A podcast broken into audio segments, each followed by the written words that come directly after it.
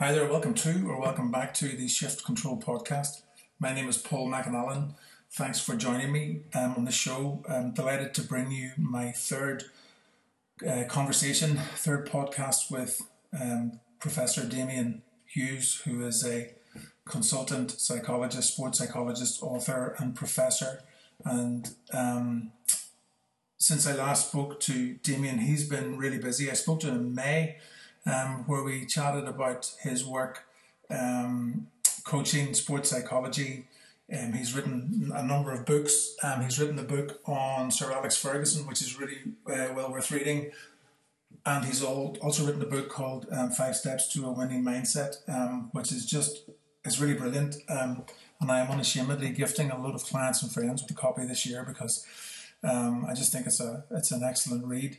Um, Damian is working on a new book at the minute um, about Barcelona and how um, culture can impact uh, performance and how that can relate to sporting teams as well as uh, sales, business management teams, and everything else. So it's kind of um, on point with the work that I've been doing recently.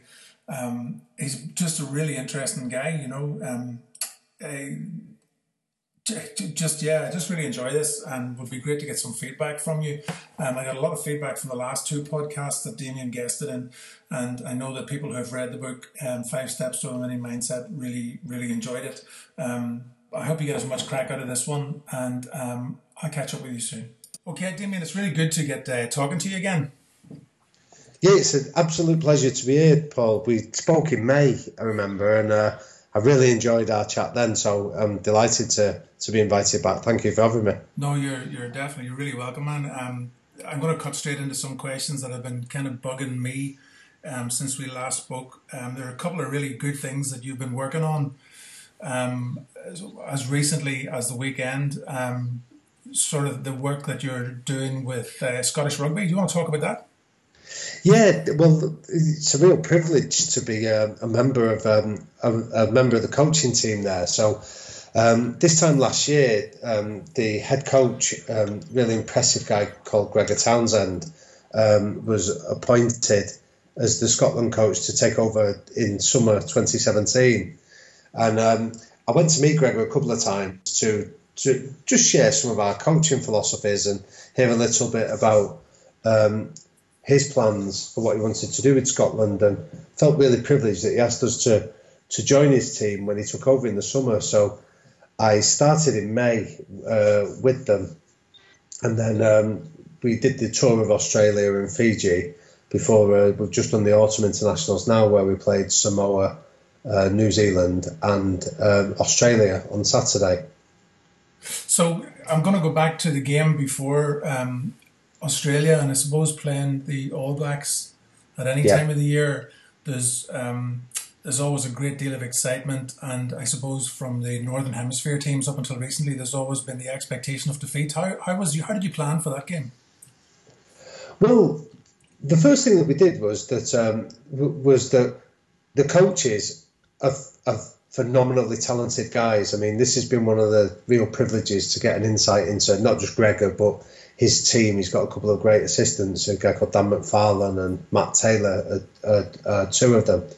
And I think what I've noticed for all the games, um, and they were consistent about this with the New Zealand one, is just the level of preparation they put into communicating is huge. So on average, I think if they're going to speak to the players for 20 minutes, what I'm seeing is there's around seven hours worth of preparation going into that 20 minutes communication which I think there's some real lessons there for business as well, in terms of for anyone that wants to get over a message, whether it's to a customer or to the staff, just the importance of actually preparing and being and being so rigorous in how you get your message over has been a real eye opener. So to go back to the New Zealand example, um, they were entirely consistent. They treated New Zealand exactly the same as they treated Samoa or the preparations against Italy in the summer or when we played Fiji. They were consistent in the way that they analysed them and presented that to the players.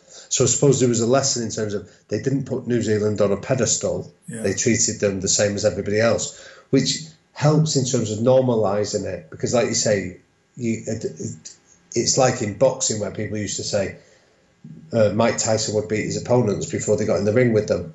New Zealand, I can imagine, have beaten a number of opponents before they even step on the field. Undoubtedly, whereas, yeah, undoubtedly. Yeah. Whereas for the Scotland players, there was never a sense that they were going up against anybody different. It was they're another team, and they're another team that we're going to prepare to beat. So, so the, the outcome of the game, regardless of the preparation, that's interesting. Like seven hours prep time into 20, 20 minutes of, of that communication. It shows you the importance of communication. It also shows you the importance of, of preparation. But the game, the game kind of panned out as maybe uh, many um, observers would have thought. New Zealand won that game, but um, you were saying just before we went on air there was a different feel to the Scotland team after that game. Yeah, so like from my point of view, it was in the dressing room afterwards that that that I really sort of noticed that when I went into the dressing room, it was a scene of real desolation. That the players were utterly devastated and felt that um, felt that we should have won it without any question. And um, I mean, we got beat by five points, but uh, the, but to me, it told me something quite powerful that there was no sort of perception amongst that dressing room, amongst the squad themselves, that they were like plucky losers, or it was little Scotland had given New Zealand a, a, a real a real game. It was that sense that we should have won that, and that to me told me that in their perception they were starting the the players. I'm not saying they even started. I think they already had it. Was that sense that that they can go toe to toe with the current best team in the world and can walk away from that feeling that they should have beaten them as well. And I just think that's a real shift that, from my point of view, to observe it, it was like, this is really interesting. There's something quite powerful going on here. And then to see what they did against Australia the week after, where they gathered themselves, they showed real resilience to come back. There was a humility to want to reflect on what they'd done well, but equally what they could do better and then to take that into the next game. So they kept the same level of intensity up and then scored a record number of points for what Scotland have ever done against Australia when they beat them by nearly 30 points. That's unreal. Um, so, like, it's evident that there's a there's a shift in attitude. There's been a shift in, in mindset. Um, before we came on air again, I talked to you about this kind of the GAA landscape and uh, sports psychology yeah. is you know it's the marmite people either think it works or or or or it doesn't work. But evidently i mean there is evidence to prove that sports psychology does work. It's not really up for discussion at this stage surely. Um i think it, it well it's an interesting debate that people have. And the argument that i would often go back to around psychology in anything it, it's just simply thinking about thinking.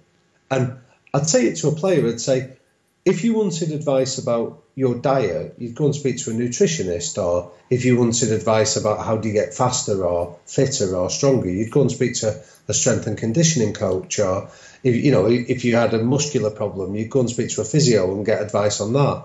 So for a player to say, well, how do you cope under pressure? Let's just understand a little bit about your coping mechanisms, or how do you draw on reserves of confidence when things might not be going so well, or how do you communicate more effectively with a with a teammate? Yeah. I think for for players to just go and look at some of those strategies is effectively what sports psychology is. I think where skepticism about it can abound is that most of sports psychology is the application of common sense, and it's the application of common sense where it's not always common practice. And I think some people can present it as a dark art or the ability to read into people's heads or things like that. And the reality is that's nonsense. You're just giving people common sense strategies to cope under periods of pressure. So I think if people are skeptical about it, it's because they've heard others present it as a dark art, and it really isn't that in my experience. No, and that, I think that's an interesting way to frame it because um, thinking about thinking is a, is a nice way to um, uh, to, to put put a little bit of clarity to it, I suppose. Well, well, I'll give you an, an illustration then, Paul. Of, that I did some work in the summer with the um, with the England Rugby League guys, um, and they're playing out in Australia in the World Cup at the moment. So the final, they're up against Australia on um, on Saturday morning, And we did a simple exercise with them where we got the players to say, right, think about your best game that you've had in the last six months. And then we got them to proportion how much of that performance was down to their physical skills, like being faster or fitter or stronger than the than their opponent, and how much of it was down to the mental skills. And by the mental skills, we spoke about their ability to work as a team or to be able to cope under pressure or how to handle difficult moments. And we got them to proportion how much of their performance then was physical and how much of it was mental. And then I got the players to stand up and I said, right, sit down. If your best performance, you're apportioning 10% of it down to the mental skills, then 20%, then 30. Now, the reality is, not one player sat down before we reached 70% you know, that's when I'd say the vast majority did. There was a few that got to 80, and then there was one or two that sat down when it was 90%. Percent mm hmm So my question to those players was, okay, if you're telling me that your best performance, if 70% of it was down to that mental skills, let's have a look at where you proportion most of your working week. And the reality is they spent most of their week on the physical skills, about 95% of it, and yet only 5% of it on the mental skills. Yeah. And and it was, and the paradox I pointed out to them was, if you're telling me most of your performance is on that area, why don't you open yourself up to the idea of speaking to somebody that maybe can help you, or reading a book that might be around that topic, or debating it as a group of players just to think about how you can improve, or how, uh, you know, sharing some of your colleagues' coaching strategies. So that's very much where I'd encourage skeptics to think about it. Go and ask the players themselves that and see about how much of their own best performance is down to these skills, and then help them understand. Like one of the key phrases I often use with whether it's sport or business is success leaves clues. So go and look at where you've done it already and just almost codify it or break it down into simple, repeatable actions that you can take and use again and again and again. Can Can I ask you a question? It's probably going to sure. sound. If it sounds vulgar, I don't mean to. Um, oh, don't but, worry. No, but I, am conscious how it will sound. It's. I'm just going to say it as it's in my head. So the people that you're um, speaking to, so there's maybe 30 guys in a team, right? And, yeah. And they're all professional athletes, but not necessarily all of them. Maybe they have the same bandwidth, comprehension, or sure. absorption rates as as others how how easy is it to get that message clearly and succinctly across to a group of people where the understanding level varies like a like a graphic equalizer?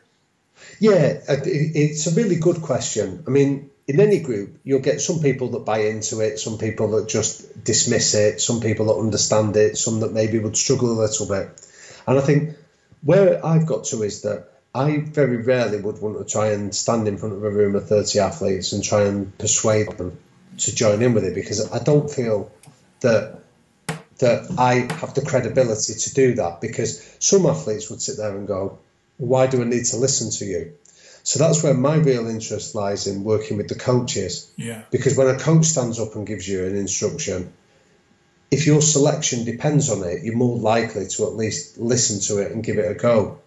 So I have no ego in terms of wanting to stand up in front of a group of players. I'm, I'm happy to do it if I need to, but my interest is actually equipping the coaches to be able to deliver that same message because they have so much more credibility amongst the playing squad. Very good, yeah, okay, and and, they, and then and, and, and, and then what I'd say comes out of that is any players that then want to pursue it a little bit deeper, I'm happy to pick up with them individually. But I think you're on a bit of a losing battle if you stood in front of a group of players when you've got some cynics in the room that really don't want to engage with it because there's no incentive to do it, and nor should they feel obliged to. If they really feel that there's nothing to be gained from it, yeah, I've no interest in wanting to waste their time either. You, you're. This isn't about titles, but it's about again trying to frame and trying to put context to the job that you had. You were a consultant to the coaches. Yeah. Yeah. Yes. Yeah. So so when um, when um, I sat down with Gregor um, Townsend, we spoke about this, and uh, like you could say that it's it's a matter of semantics. I prefer to say that um, it is important to to almost define your role. So my role with the Scotland guys is as a coaching consultant because I, I'm almost a consultant for the coaches to draw on. I'm a resource for them that I feel yeah. um, a coaching consultant better defines it than um, than describing myself as a sports psychologist. Yeah, you, you kind of um, well, there's the same kind of stigma attached to the word consultant too. Sometimes, so it's you can't win. Sometimes.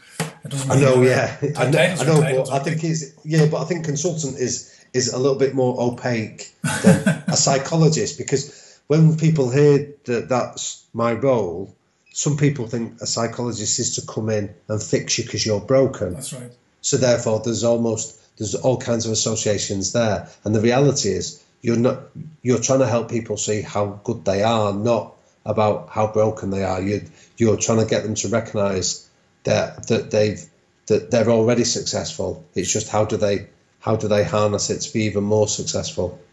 I'm, I'm almost tempted to ask you for some uh, some of those special uh, tips on coping mechanisms and that, but um, I'll uh, I'll get you offline maybe. yeah, but again, what I'd say, Paul, I mean, I, will I'll happily share them, and you know, I've, I've been lucky enough to to write around some of them in in the books that I've done. What I always say is, I often remind, um, like whether it's an athlete or a corporate audience that I'm working with. I remember years ago, um, my mum coming along. So when I was made a professor at Manchester Met University, um, I did a welcome lecture where you do it to like your fellow academics and and students, and you have to talk around some of uh, your areas that you're comfortable to discuss. And, I, and my mum had no real idea what I did, and she came along. And when I'd finished, I said to her, "What do you think, mum?" And she said, "She said it reminded me of an episode of Fawlty Towers." And I said, "What do you mean?" And she and she recounted there was one episode once where Basil's having a row with Sybil, his wife. And halfway through the argument, he turns around and he said, If you were to go mastermind, your specialist subject would be the bleeding obvious. And my mum said, My mum said, Everything you were talking about was bleeding obvious. And I said, Well, actually, that's a compliment in its own way. Because it is, it's, common, it's the application of common sense. That's the best way of describe it. Then. Yeah, very good. But so I, I'm going to pull you back up on the. You've written it. Um, you do mention this a lot in your books, and I want to say a couple of things. Is it's probably a very clumsy link into what I want to talk to you about next. But um, these these six six um, the six uh, the five steps. I have the book in front of me. I don't know why I'm saying the six. The five steps has been really well received by um, guys over here. The last podcast would have maybe encouraged uh, several of my friends to go and buy it, and um, it's a really really brilliant a really brilliant read. And oh, thank you. Appreciate that. No, you're. I'm totally, totally serious, man. The brilliance of it is the simplicity of the narrative. Like, it's, and I don't mean that by belittle. You just make it really easy to understand. Oh well, thank you. I mean, the the, the I think the, the, like it. It took a lot of work to try and make it as simple as that, if that makes sense. So, so I take that as a real compliment, and I am grateful for that feedback because I do think that I, um, a good book is something that you are, that is almost effortless to read, but it takes a lot of effort to make it so effortless. Yeah, no, there's no, there's no doubt about it, man. It, it, uh, it's really, um, it's really skillfully written. It's very, very thought provoking at the right time, the right places, and it's always good to get an acronym that kind of works, you know. Um, and and it, it, the the book itself is, um, I would be uh, recommending it to a lot of people and gifting it to a few clients and friends for Christmas. So, um, well, that's really kind. Thank you, Paul. Bit of work. Um, the the moving on to then a little bit of writing that you've been doing since we last spoke on a uh, Barcelona. Yeah, yeah. So um, I I took a project on. So the publishers had asked me what I wanted to do after I'd done the five steps, and uh,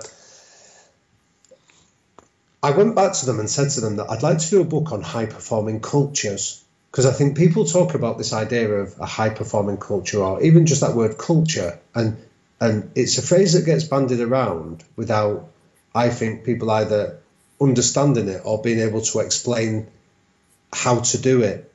So the publisher said, it sounds great, but you almost need to give us a, a, an illustration. So that led me to think about, well, what organisation, like what sports organisations, because you wanted the sporting link again, but what sports organisations have got a really healthy culture and yet have delivered success or, uh, over such a period that it'd be difficult for a reader to argue about it and say, well, I disagree with them, or, you know, where sort of sporting rivalries could interfere.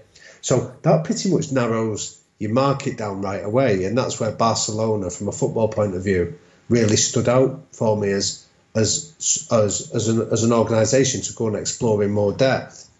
So I spent around two years um, back and forth and interviewing a number of people that were involved in the club and getting them to explain to me quite how they went around doing it.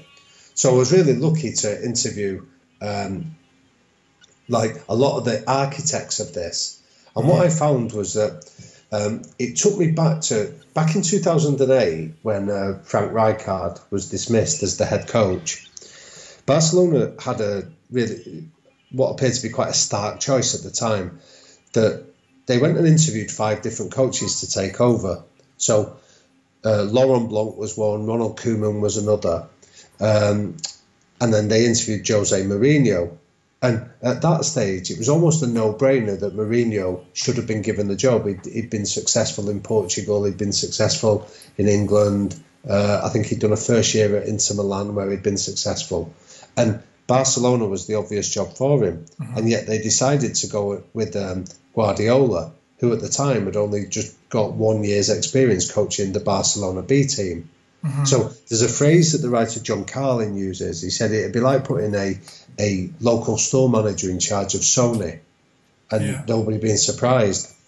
But what became really interesting, interviewing a number of the people around it, was that they identified the need to put culture at the front and centre of what they did. So Guardiola's appointment, while it looked a bit incongruous on the surface, actually made perfect sense when you viewed it through the lens of culture. So what do I mean by it? Well, culture is effective. So I've identified five things that that that their culture can almost be defined by. But the first one that it starts with, so the acronym I've used is BARCA, okay. because of the obvious link. But the first one is this idea of you is the behaviours. So it's around you articulate the behaviours of what your culture is about. And what Barcelona had done was, again, to repeat that phrase from earlier about success leaves clues. They said, well, what do we stand for? When we've been successful, what are the behaviours that have been endemic throughout our culture? And they identified three trademark behaviours. So the first one is humility. So what? The, so there's a phrase that I interviewed a guy called Txiki Begiristain, who's now the director of football at Manchester City. But he but he was there when Guardiola took over, and he gave a lovely phrase. He said he said talent will get you into our dressing room, but how you behave decides if we'll keep you there. So his point was that we'll get talented players anyway, so we need to define the behavioural standards that we expect. So the first one was humility, because his point was you might be a talented footballer, but if you're not humble, you can't learn and get better. So that was the first one. The second one was about hard work. So they said if you're talented, you've got to invest in that talent to get better. Mm-hmm. And then the third one was you put the team above your own self interest. So what they communicated to all the players was these are the three behaviours that are non-negotiable. If you're a member of this dressing room, that's what we're going to do.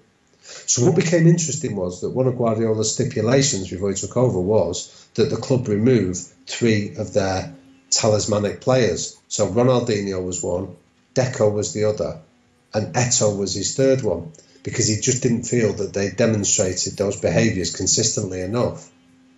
Ronaldinho. Now, yeah, well, well, what they found around Ronaldinho was that immensely talented as he was, they felt that for 18 months previously, um, his, his his lifestyle had started to get a little bit more wayward in terms of the partying and and his focus was seen to have have, have, have been diluted a little bit. Yeah. So I'll give you a, a, statistic that when you first did it, you go, wow, that's like I found it interesting from a cultural point of view that he was one of the most powerful players, and every, like one of the players that I interviewed described him as the most important uh, player in Barcelona's history since uh, alongside Johan Cruyff. So he was seen very much as one of their talisman.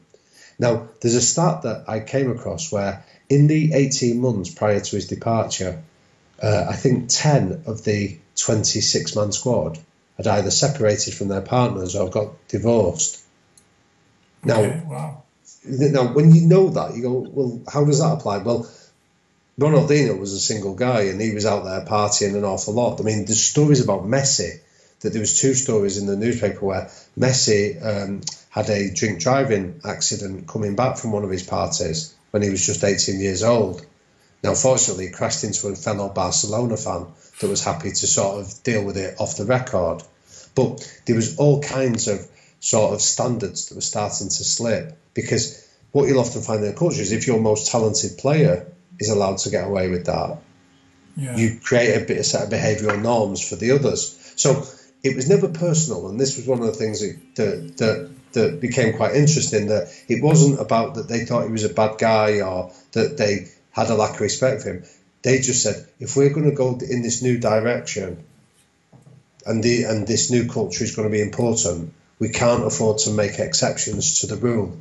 So another more more personal example is that they bought Zlatan Ibrahimovic for 70 million euros, and 10 months later they sold him for 40 million euros. And the essence of why they did it wasn't because he wasn't talented or he wasn't a decent bloke. He just didn't fit those behavioural um, standards that they'd said. So in his own book, Zlatan gives you some great examples where he talks about on his first day at the club, Guardiola had come up to him and gave him the keys to his club Audi. And he said, Listen, I know you've got a lot of uh, expensive sports cars, but don't drive them into training. Drive your club Audi. And he'd asked why. And he said, Well, humility is one of our behaviours. And it doesn't, it, it, you know, driving a Ferrari into training betrays what our behaviours are about. And Ibrahimovic agreed to it. I think it's about four months into his tenure at Barcelona, he gets dropped for an important game, and in a fit of pique, he drives into training the next day in his Ferrari, and there's a huge furore around it in the in the Catalan press. You know, there's another occasion where he's asked to play a different position than what he's used to, and he goes to Guardiola after the game and says, "I'm a Fiat, and you're driving." He says, "I'm a Ferrari, and you're driving me like I'm a Fiat." So he, he's so he's not so he's not displaying humility he's not putting the team above his own self-interest. So there's examples like that where they just said we cannot afford to compromise our behaviors for one individual which was why they made the decision to eventually let him move on elsewhere. So that's very interesting indeed. And you, you know as, you, as you're talking there i do remember uh, a time when uh, the start of the season um, for Barca and um, I think it was a uh, was it Ronaldinho was had to pull the jersey up to prove he had lost weight. That's right. Yeah, yeah. He went out the pitch yeah. and he started pulling the jersey up and tapping his stomach to say, "Look, I'm not partying anymore," or, or whatever. He was he was making some kind of apology to the fans. I think I don't know. Yeah, that's right. Yeah, because at the time there was all kinds of rumours about. I mean, there's there was another story that he um, he would occasionally turn up for training direct from a nightclub and there was physios that were sort of doing their best to cover for him. Some of the some of the support staff were giving him sort of nutritional drinks to try and rehabilitate him quickly. There was other stories that in certain games that when he felt he'd done enough, he would uh, he would he would signal uh, that that he wanted to come off, and he was accommodated for doing that. Mm. I mean, there's a lovely story that um, Lionel Messi's dad recounts it that he was uh, Messi was coming out of, tra- out of a game one day and he was following Ronaldinho, and Messi's dad was waiting in the car for him, and Messi jumped in the car and drove off and drove past like a like say thirty autograph hunters that had been waiting outside the stadium, and his dad made him turn around and go back. And said to him, "I brought you up to be better than that. Go back and show your appreciation to those fans." And there was little things like that that there was a concern that such was Ronaldinho's influence that Messi was starting to to follow his practice because why wouldn't you? He's the best player. He's one of your idols, and if he's showing you that you can get away with that, why wouldn't you want to accommodate it yourself? Is this similar to uh, Ferguson at United? Um, was it Ronaldo and a player that was in, standing in the queue and somebody well, that was in your book with Ferguson? That's it? right. Yeah, yeah. So there's a story about um, um, when Robbie Brady, the Northern Irish um, right, yeah. uh, international, when, uh, when, he was a young boy, and uh, he allowed Ronaldo to go in front of him in uh, in the queue at the, at the canteen, and Ferguson stopped him and said, "Why did you do that?" And Brady allegedly said to him, "Because it's Ronaldo. He's the best player in the world." And Ferguson had said, "Well, I want you to believe that you're better than him, because if you don't believe it, how can you expect the coaches to buy into that?" And Ferguson's a really good example of it because he cites the influence of Cantona coming into United as a catalyst to change the culture there. because he talks about how Cantona showed about the benefits of staying behind and investing in your talent of extra practice and professionalism and, and preparation. He talks about how that generation that came behind him, the likes of uh, Beckham, Scholes, but people like that, saw those standards being applied by the best player at the club. And their question was, well, if he can do it, I definitely can invest that time. And he felt that that ripple effect lasted for another decade at least afterwards. So, um, I want to get back to the acronym BARCA, okay? So, um, sure. So, behaviors. So start with the behaviors, yeah, and then we talk about what I call the arc of change. So, success never happens in straight lines. So, from the outside looking in, you could go, "All right, Guardiola came in and they won the treble that year." But what they work with the players on is to say that there are five stages of change happening. So we start off with the idea of a dream of what we want to achieve. Then we make a leap of faith, but then we will hit a stage in the middle, what they call the fight stage, where we're going to have to struggle, where it becomes difficult, where uh, where you get too far in to go back, but you're not far enough to see the end. And that's where levels of engagement, motivation, discipline can start to drop. Then you start to see progress where you climb out of that before you finally reach that stage of arrival. So Guardiola got the players to understand that it wasn't going to be a one year journey. It was um, effectively a three year journey. Now it's interesting because he stayed for four years, and that final year, he felt that he'd sort of he was physically and emotionally spent, which was when they struggled to win anything. Yeah. But he did so the arc of change was get the players to buy in for the long term, not just looking for short term successes, and the board were really clear on that. The R, the R bit of it was around um, repeated processes. So what what we found is that the phrase I identified is they had a number of what they call keystone habits. So these are habits that you practice relentlessly. So you look at the habits that are going to define you. So there's different arguments about how many they had, but I focus on two of them. So the first habit that they had was around what they call the five second rule. So hmm. what they identified was that that when the opposition have the ball, they're most vulnerable to lose it in the first five seconds after they get it. So one of their rules was that you chase they chase the opponents down really high with high intensity for the first five seconds because that gives you the best chance of winning it back. Then, if you don't win it back after five seconds, you retreat and you defend.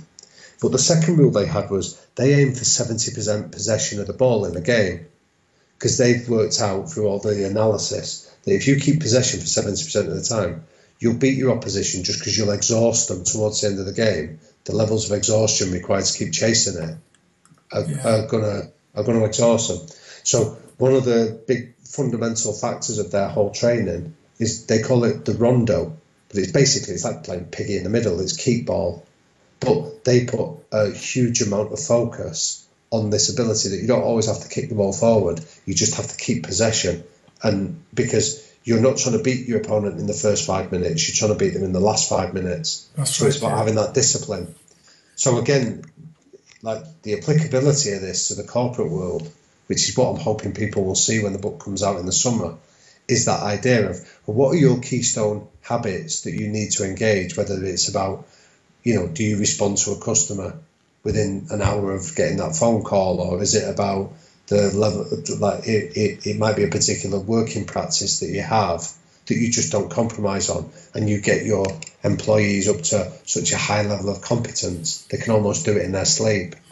I, I agree with you completely in that the um in the some of the coaching that, that we would do in, in sales and high performance teams and and the definition of high performance is relative to the organization and the sector that they're working in, but everybody wants to improve. And one of the things that um, most salespeople and sales teams fail is because they genuinely don't have um, a process. They don't have a process that they stick to, so they don't have these keystone kind of behaviors to to address. Yeah, hundred percent. Yeah, so it's all. But and again, I make no apologies for repeating, success leaves clues. So look at where you're good and analyze it and say, well, what's the process? What like what can we do time and time again that gives us the clue about how uh, about how we can keep repeating it. Yeah, there's a brilliant video um, of Guardiola when he's doing working with Bayern Munich, and Um, it was Bayern Munich, wasn't it? Yeah, he and he, Yeah, yeah. He does. Um, it's about a twenty. Um, it's that ticky tacky thing where they're in a circle and it's the keepy um, keep the that rondo thing, and it's amazing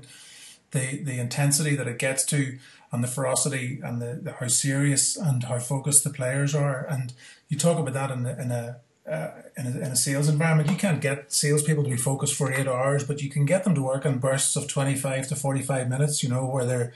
Um, 100%. Yeah, yeah.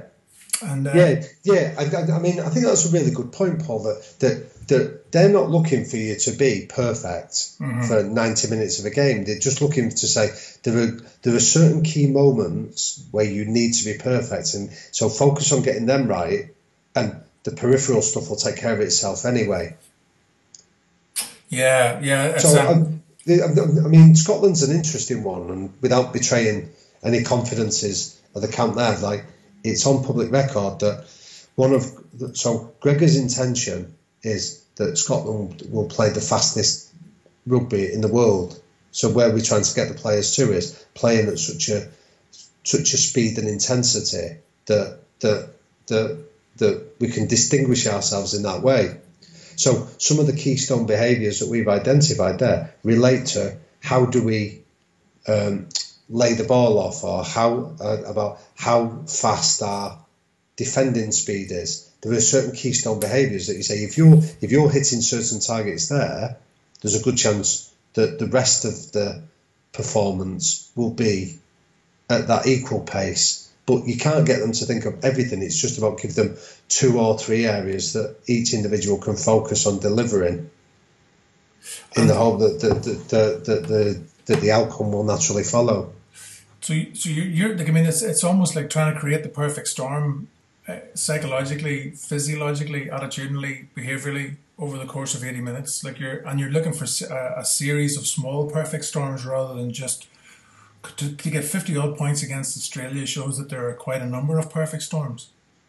Yeah, I mean, from the player's point of view, that that, that it's far easier if if you've got two or three areas that you can focus on rather than worrying about the out. So don't worry about the outcome of the game. Get your processes right. Focus on the bit that you and your particular group that you've been working with can do, Yeah, and and the outcome will almost take care of itself if you can do that. totally. It's uh, start the journey with a destination in mind, create the process, and forget about the destination, and just become a slave to the process. That's what I've been drilling into salespeople. You know, this is exactly Yeah, exactly. And, and and and I know the value of the work that you do in that area, Paul. And that's what I'm hoping that this Barcelona book can show that that it's not that they they're exceptionally talented and you put talented people together and they naturally deliver because we know as well as anyone else that that's not how it works. This is about putting talented people together but giving them structures in which they can be talented within. What does the C stand for? The C stands for cultural architects. So what I mean by that is that that that we I think we get deluded in this idea that in the myth of the guru or the inspirational leader or the one charismatic individual that uh, that creates it. And the reality was in a culture like that, you need to have people at all levels of the organisation that both understand, buy into, embed, and reinforce the behaviours that are necessary. So there's a great example of I I, I, I I use um, the example of Puyol, who was the captain.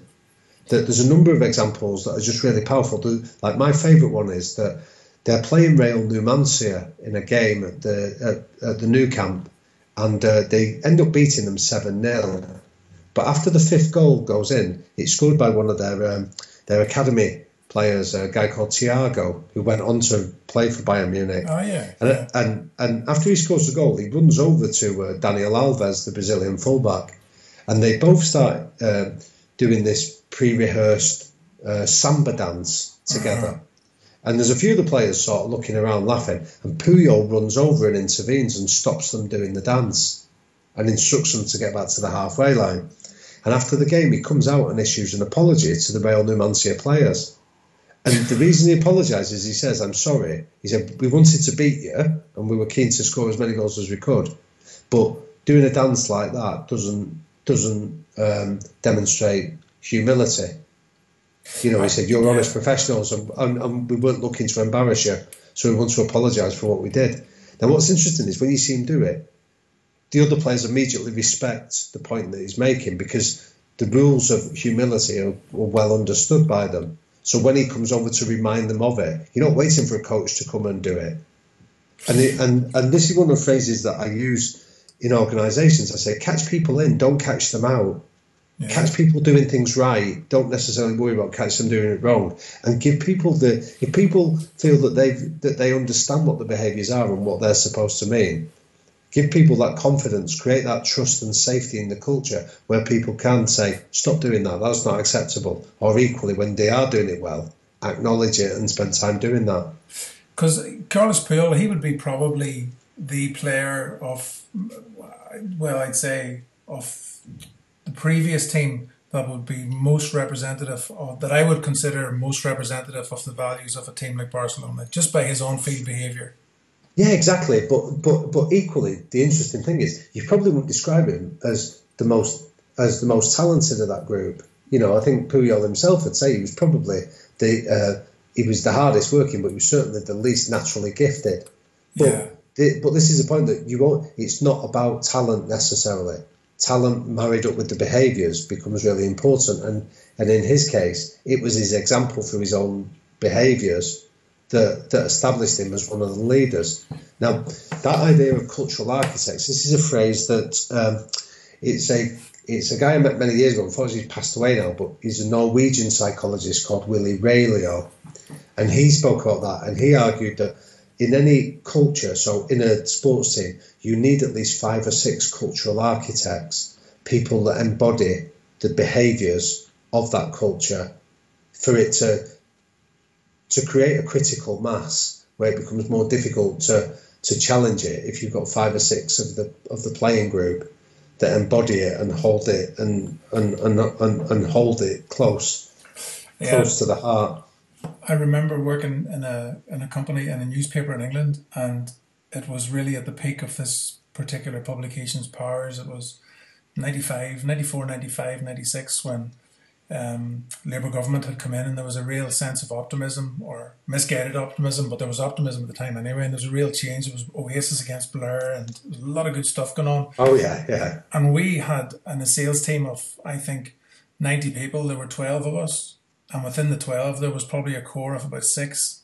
And the energy from, you know, you're talking about flow, you're talking about um, peak. Not I wouldn't I wouldn't say a peak performance because that's a bit grandiose. But the, the, when we got into the flow, the energy from the team was amazing, and the culture that was created as a result of it. It was a real high energy culture that worked really well for that time. You know. Um, yeah. And you do need a nucleus, I guess, to try and you need a, a core people to try and drive it forward. Yeah, definitely, and that's what. And uh, so, so Barcelona recruited against that. Oh, here I wasn't comparing. With, I wasn't comparing what we did to Barcelona. By the way, I just realised. No, no, no, like. no, you wasn't. But but, but but but but the principles still apply. So I mean, there's an interesting quote that Guardiola gave um, around. So he promoted uh, Pedro and Busquets from from the reserve team to come with him, and and he bought Mascherano. And when he was asked about why he promoted uh, or, or, or bought those three players? His answer was really interesting. He said, he said, I've done it because they don't have uh, silly haircuts, tattoos, or um, or earrings. Wow. And when he was asked, well, why is that significant? He said, well, what that tells me about them is they don't want to be famous for anything other than playing football. They don't want to be noticed off the football field. They're not looking for attention other than when they're on the field. And he felt that that those kind of characters. I mean, you can accommodate some that wouldn't do that, but he felt that you needed a nucleus of those guys that were just dedicated to their craft, that just wanted to improve and improve the team that they were a member of, rather than look to make it all about them. That's very interesting. Yeah, that is very interesting. The the like um, there's a real affinity with Barcelona here in Ireland. Um, Patrick O'Connell, who first played for Belfast Celtic, way back in the day, went on to play for Man United, ended up being the manager of both Real Betis. oh Barcelona. wow, yeah, yeah, of course, yeah. Sorry, yeah, and I'm familiar with the name, yeah. And um, they, they they put a memorial to him in um, at Real Betis' ground, I think last summer, or maybe it was this summer, I don't remember, but they, there was a big fundraise to try and get money because yes, he's of course. Yeah, no, you, yeah, you're right, Paul. Yeah, I remember. Sorry. Yeah. Um, so I'm moving on. I'm conscious of time here, Damian, and it's been, as always, it's been brilliant talking to you. Just push on to the A for or the A of Barca. The A is authentic leadership. So it's about you need to have a so there's a really interesting statistic that um, a couple of Dutch economists did this about about leaders, and they were looking at it in football, but the principle applies, I think, pretty much across the board. They reckon that that any leader, the the maximum amount of impact that they will have is approximately ten percent. So as I said to you earlier, we get involved in this myth that we think the leader is the be all and end all, and the, and and we sort of put them on a pedestal. When the reality is, the analogy they use is they say it's probably like thinking of it as the prime minister of a country. So no individual will have more impact on sort of the economy of a country, but they won't make or break it. If that makes sense. Yeah, yeah. So from, from a leadership point of view, there's another bit of research then that said so or from a cultural point of view, that if you've got a leader that is aligned with the behaviors, it almost negates the lack of experience that they have. So, so somebody that really embodies the the cultural behaviors, you you can almost get away with them not having ten years of experience, for example. So, what Guardiola was a great example of doing was that he embodied those behaviors of humility, hard work and putting the team above his own self interest. And he'd almost, you know, that was what he was like as a bloke. That was what he'd been like as a player. So he was almost a perfect um, illustration of a guy that could live it. So I'll just give you a quick example about about what that looks like. When he first took over, he, he got offered quite a lucrative contract by a Catalan bank mm-hmm. to go and do a series of um, of of like leadership lectures, and he accepted the contract and he got quite a lot of criticism in the uh, in the Catalan press for what they perceived as being quite greedy. What he never came out and so he didn't respond to any of the of, of the critics. But what he actually did was all the money that he got from this contract, he distributed it amongst his backroom staff. So he didn't take a penny of it himself. Because his point to the, his backroom staff was that I couldn't do my job if you didn't do your job so well. So, yeah, as an example of humility, but equally putting the team above your own self interest, yeah. just that one example alone shows you that suddenly, if he's demanding those behaviours from his players, they can't look at him and go, Yeah, but you don't do it. They have to look at him and go, Well, you're the perfect embodiment of it. And that was why when he, so when he was giving these messages out there, the level of engagement naturally was so much deeper. So he was almost maximising that 10% impact that, that, that he was hoping to have. Do you think he's, he's, he's achieving the same kind of, uh, or creating the same kind of legacy and blueprint at Man City? I think it's interesting. Um, I, I think, I think he will, given time. I think that's what he's trying to do. I'd say the one thing that I would say about him is that um, if they're the behaviours that he wants, I think that's what he'll come across. I think what what worked for him, what was almost extra special for him at Barcelona was he's he, he uh, that he's obviously from Catalonia himself, mm-hmm. and I think he had he he had extra kudos in the fact that he'd been such a celebrated player for them as well. Yeah. Whereas I don't think that necessarily at City he's got that level of emotional attachment to the cause at City that he obviously had at um, he uh, that he had at Barcelona. And I think you know it's interesting. You look at what he did at Bayern Munich. That criticism, that same criticism, was levelled at him at Bayern Munich. That whilst he came in and introduced um, this amazing brand of football and and and, and he revolutionised the football part of it. I'm not sure he impacted the culture in the same way that he did at Barcelona, and that's where I suppose it remains to be seen at City. I think um, I know very little about about German football, um, I'd say Barcelona would already have a pre-conceived idea of what their culture should be like, and would be therefore more difficult to shift, certainly more challenging. And um, maybe Man City is more more new and everybody's on this journey together more recently, whereas there's kind of less less culture to deal with, you know, less inherited yes. culture, you know. Yeah, yeah, very much, and I think that, I, yeah, I think that's a really astute point, Paul. I think, I think Manchester City is a little bit more open to to his way of doing it, whereas Barcelona has got a really rich his, uh, history in terms of the political connotations and things like that that are associated with it as well. Yeah, of course. Yeah, yeah.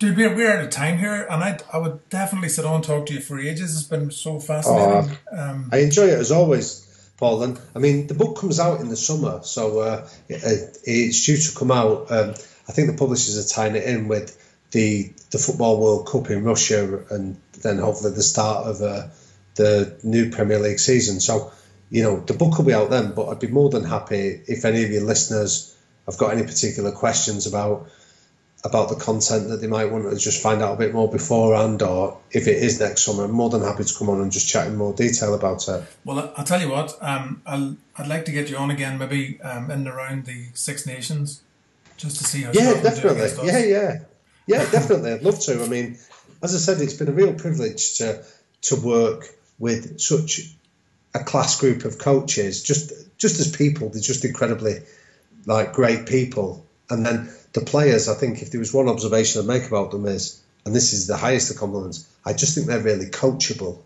Yeah. And I think the fact that you get players that are open to new ways of working has been has been a real privilege to be amongst them. So yeah, I'd, I'd be more than happy to come and to come and chat about it. No, it, it's been it's been. Um, I, I was watching. I saw your picture on Twitter on at the weekend, and I was delighted for you. It's a brilliant. It's a brilliant achievement for the team, and, and for you to be part of it is um, it's no uh, uh, mean achievement. So well well done on that, and good luck with with the oh, rest. Oh well, thank you, Paul. I'm really grateful. Good luck. Good luck with the Barca. Um, I'm gonna. You'll be over in Belfast. We'll get you over in Belfast, like I promised you the last time this summer. We just didn't uh, deliver that, but we will do. I'd love to do that. Yeah, honestly, I, I, I came over in um, in September to speak to the um, to the Northern Ireland, uh, the Northern Ireland Coaches right. Association, and uh, I was at the, I was in Belfast at the Titanic yeah. Museum, and it's been about. I was thinking when I was there, I think it had been about twelve years since I'd been back in Belfast, and it literally took my breath away. Just the changes that have gone on in in your beautiful city. I was really hugely impressed. So any opportunity to get back, I'd love to. I will. Um, they will take you into the countryside and take you up to Tyrone. They will take you to the um, the sort of the centre of uh, Gaelic football in Tyrone, which is an impressive enough facility. But I think that there's a we have an event every every year um, aimed at um, business people, and it's all about creating high performance teams, and it's all about um, growth and it's all about behavior and creating culture. So um, I would definitely I promise you that we'll get you over for that, Damian. That's a promise. Oh well, well that'd be a real privilege. I'd love to. So yeah, do do bear me in mind for it then, Paul. Well, we'll do, man. Listen, I'll let you go. Thanks very much again. That was a great chat, and I look forward to catching up with you again sometime soon. Yeah, likewise, and thanks for and thanks for your interest. It it, it really does mean a lot to me. All right, cheers, man. Take it easy. Cheers, Paul. Bye.